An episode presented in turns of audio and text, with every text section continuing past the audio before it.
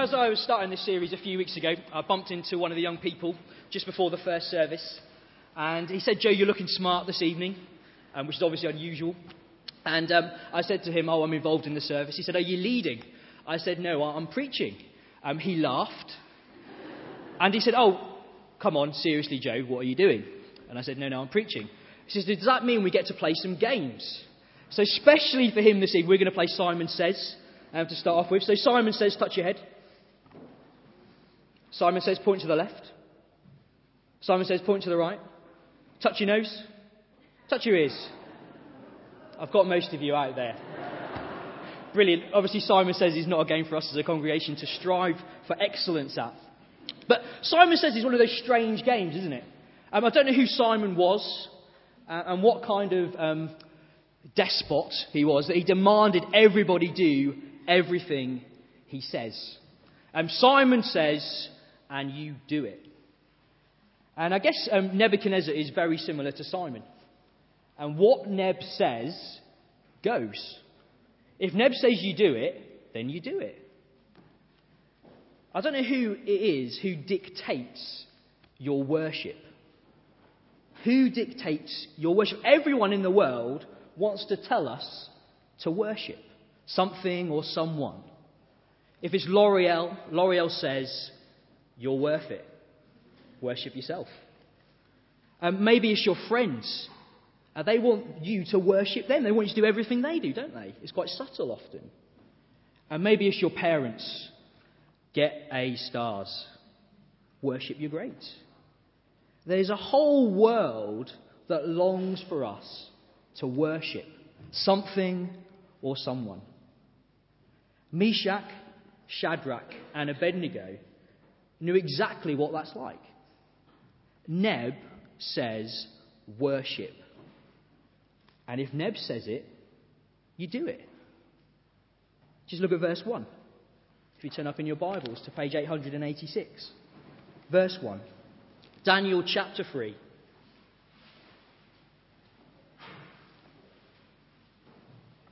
King Nebuchadnezzar made an image of gold 90 feet high and 9 feet wide, and set it up on the plain of Dura in the province of Babylon. And maybe Neb was inspired by his dream last week of the, the statue, and the huge statue with a gold head, silver, bronze, iron, and clay. Um, he obviously didn't quite get the point, did he? Because the statue, well, it ended up being blown away. But he obviously is inspired by the dream. So he thinks, I know, good idea, good dream, let's build a statue. Three score cubit high. Um, not words I'm familiar with. Even feet for someone my age is difficult to comprehend. Um, so if you're like me, thinking um, double decker buses. It's three double decker buses high. Maybe that'll be in a new version of the Bible coming out soon. And this statue is not subtle in any way, is it? It's on a plain, it's flat, and there's this massive statue three double decker buses high. And we're not even sure what it's for. Um, it might be a Babylonian god, it might be Nebuchadnezzar, it might be some kind of statue which represents Babylonian culture. We're just not told. Um, so maybe it's a bit like the Statue of Liberty representing the American dream. But there it stands in the middle of the people. It's big, it's brash, and it demands your attention. And then verse 4 the herald loudly proclaimed, this is what you are commanded to do, O peoples, nations, and men of every language. As soon as you hear the sound of the horn, flute, zither, lyre, harp, pipes, and all kinds of music, you must fall down and worship the image of gold that King Nebuchadnezzar has set up. Neb says, fall down and worship. Everyone everywhere is commanded to do it. There's a wonderful orchestra of all kinds of odd instruments, and as soon as they play, you're to fall down. And it's kind of a bit funny. I mean, I don't even notice as the reading was read, the repetition of all these silly instruments, the sackbut. What could that possibly be?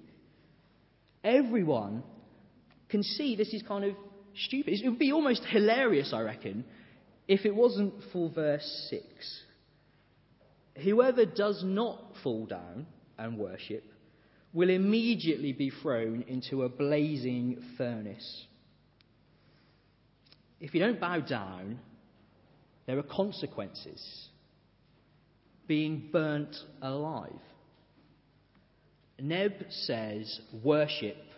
So what happens, verse 7? Therefore, as soon as they heard the sound of the horn, flute, zither, lyre, harp, and all kinds of music, all the peoples, nations, and men of every language fell down and worshipped the image of gold that King Nebuchadnezzar had set up.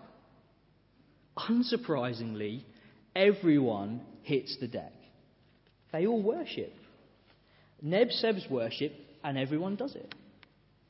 It didn't even matter whether these people believed in this so called Babylonian god or even Babylonian culture. It didn't matter. Everyone, from the greatest to the least, worshipped. Because if Neb wants you to do something, you do it. I think bowing down to the statue wasn't so much about worshipping a god as just keeping on the right side of Neb. Getting away from the consequences of not doing it. The fear of standing out literally is what made people hit the floor. The fear of standing out literally is what made people hit the floor. I guess it's the same for us, isn't it? Uh, the consequences are real. Uh, imagine, for instance, if you decided to give up your nice, comfortable home here in Fulwood. Um, you got rid of your nice car, nice television, your nice holidays, um, stopped living in the west side of Sheffield and lived somewhere else. And you told your friends that you'd done that. They would think you'd gone mad. Absolutely mad. Uh, they'd probably laugh at you, think you'd need to be taken to some kind of asylum. And that's sort of a little bit of what's going on, isn't it? It's a consequence of radical living for Jesus. Now, the flames in this chapter are real, which is why, verse 7, as soon as people heard the sound of the horn, flute, zither, lyre, harp, and all kinds of music, men of every nation and language bowed down and worshipped the idol that Nebuchadnezzar had set up. I don't know about you, but my worship is goes two ways. Some of it goes towards God, and lots of it lies elsewhere. Lots of it lies elsewhere. See, fear of standing out keeps me silent so often amongst my friends. We've probably all been there, haven't we, on the Monday morning, back at the office or back at school, or down the pub with friends. And the question comes, oh, what did you do at the weekend? Um, I often start off with Saturday. Oh, Saturday, yeah, I went to Forge Dam for breakfast, met up with some friends, played tennis, went to a friend, some friends around the evening. Oh, and Sunday I went to church. The pressure to not say anything, to keep silent. I guess we've all been there, haven't we?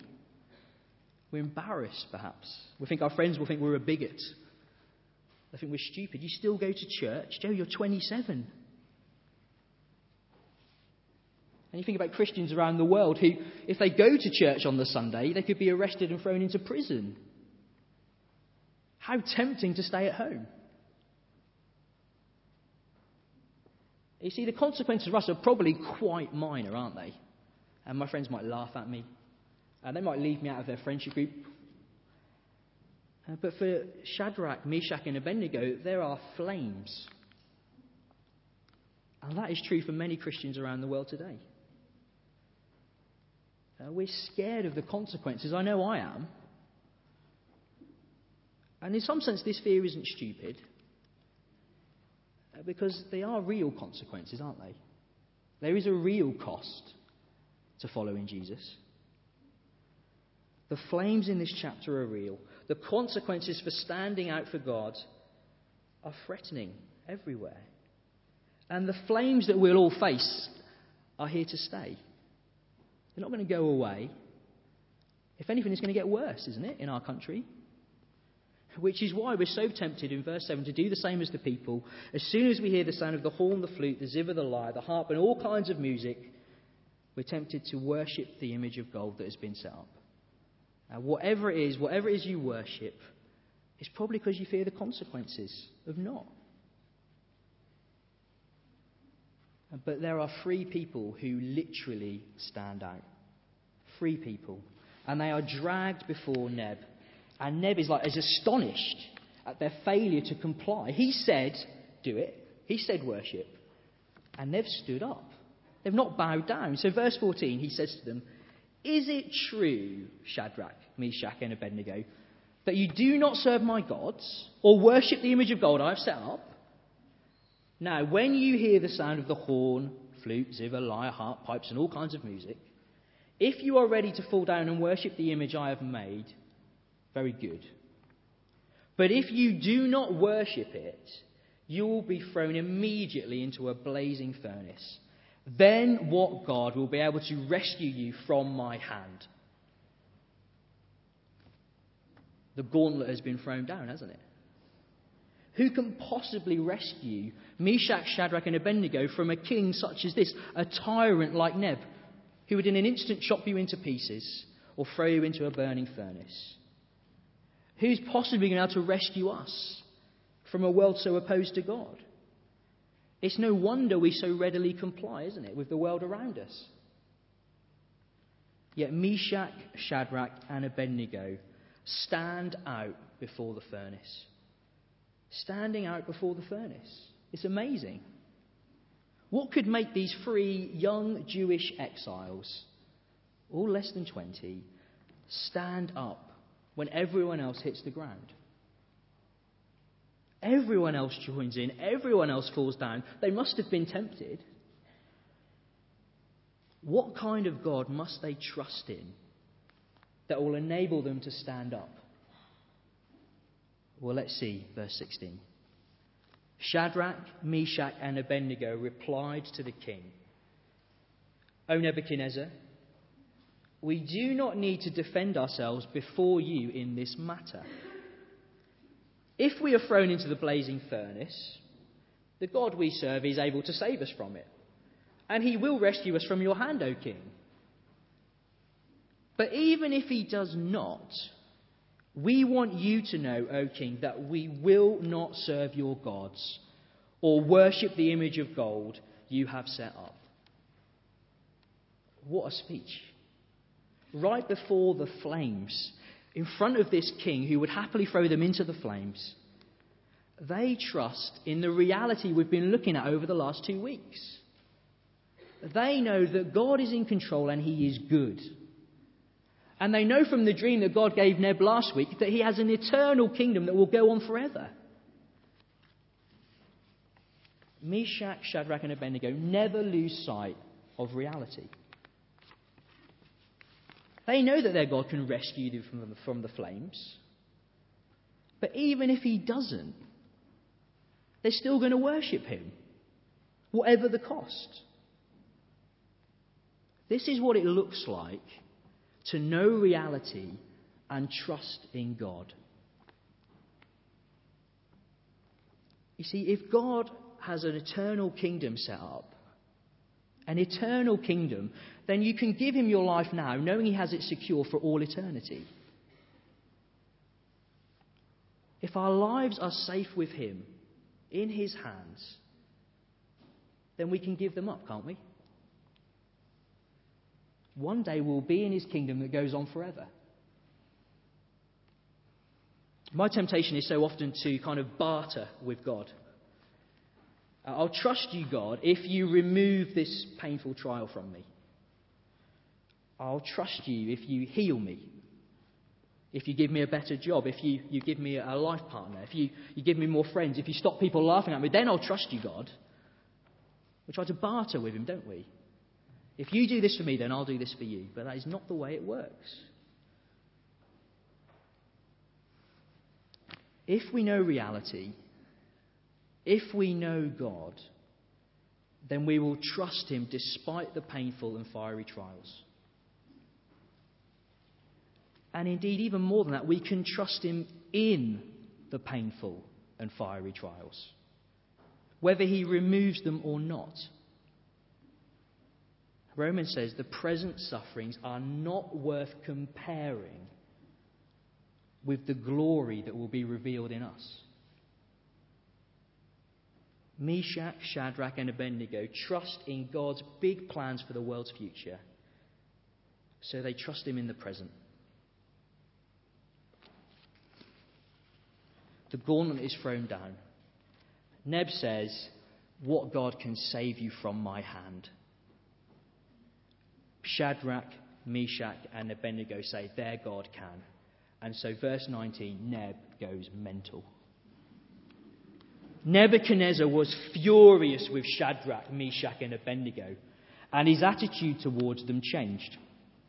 He ordered the furnace be heated seven times hotter than usual. And he commanded some of the strongest soldiers in his army to tie up Shadrach, Meshach, and Abednego and throw them into the blazing furnace. So these men, wearing their robes, trousers, turbans, and other clothes, were bound and thrown into the blazing furnace. The king's command was so urgent and the furnace so hot that the flames of the fire killed the soldiers who took up Shadrach, Meshach, and Abednego. And these three men, firmly tied, fell into the blazing furnace. It is not looking good. But here is another amazing reality. God doesn't uh, remove the furnace, He's going to save them in the furnace. So finally, the Son of God in the furnace. Just look at verse 24. Then King Nebuchadnezzar leapt to his feet in amazement. And he asked his advisers, Weren't there three men that we tied up and threw into the fire? They replied, Certainly, O king. He said, Look, I see four men walking around in the fire, unbound and unharmed, and the fourth looks like a son of the gods.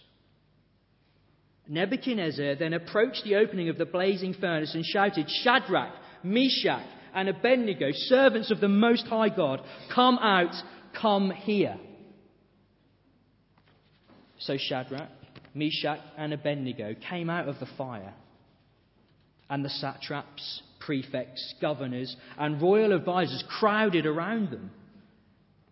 They saw that the fire had not harmed their bodies, nor was a hair of their head singed. Their robes were not scorched, and there was no smell of fire on them.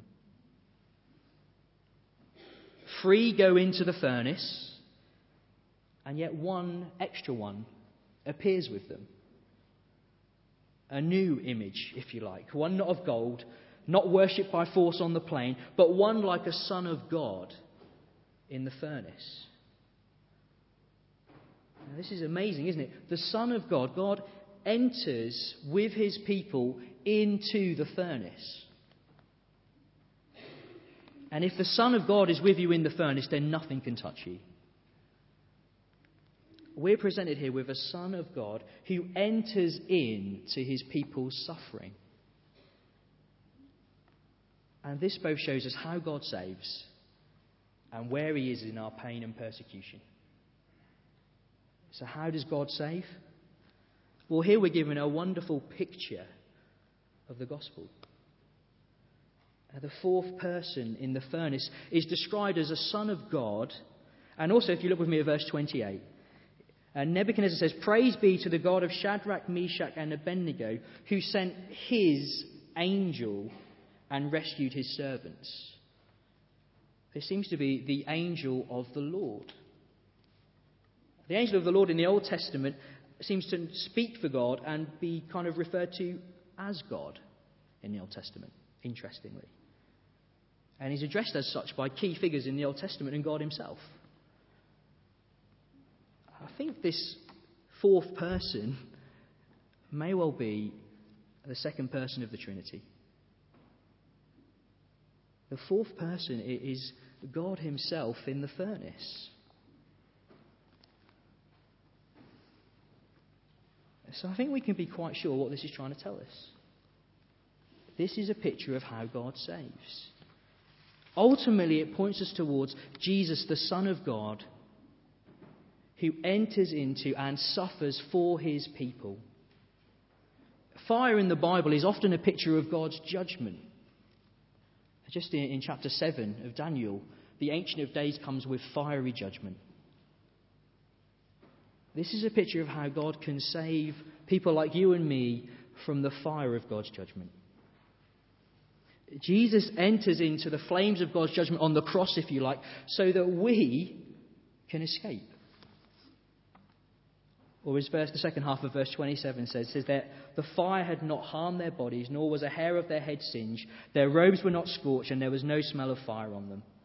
God's fiery, deserved judgment will not touch us because it consumed Him, the Son of God. He stands in the fire and faces it for us so that we might have life.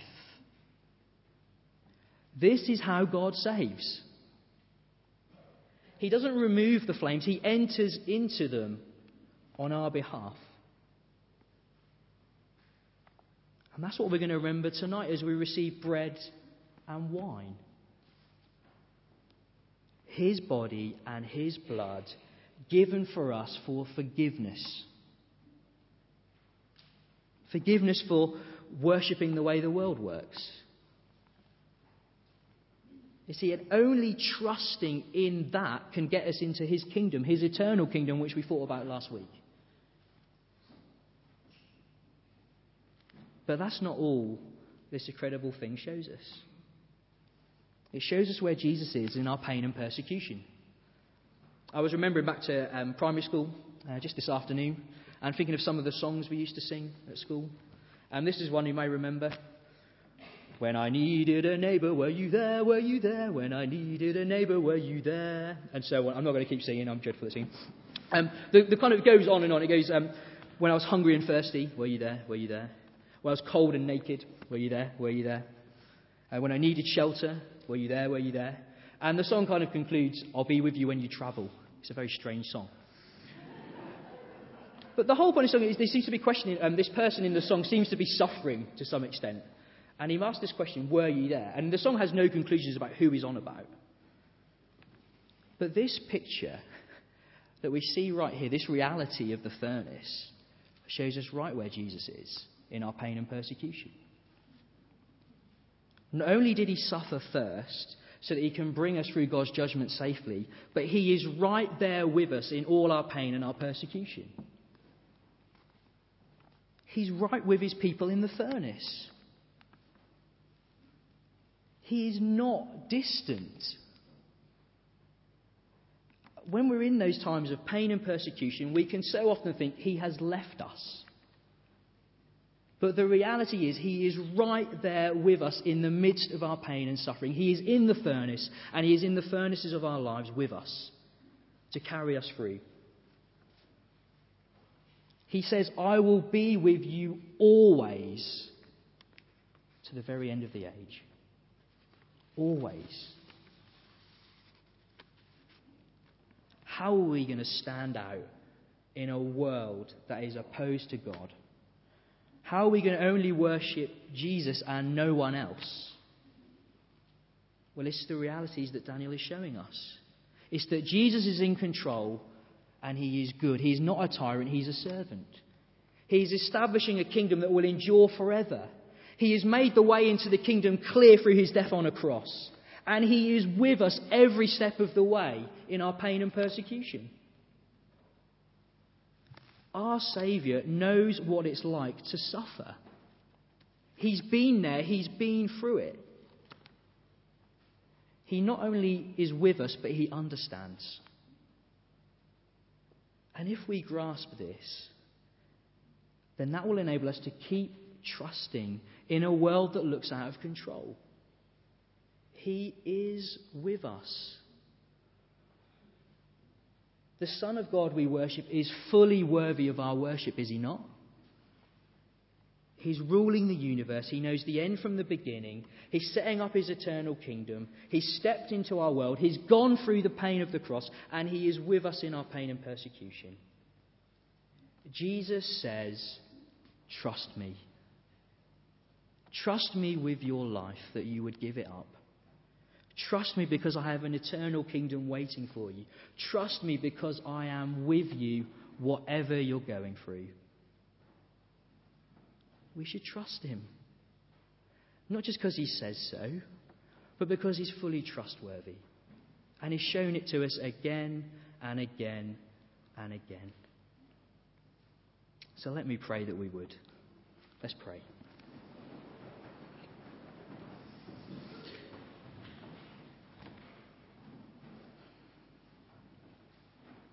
Heavenly Father, we thank you so much that we are not alone.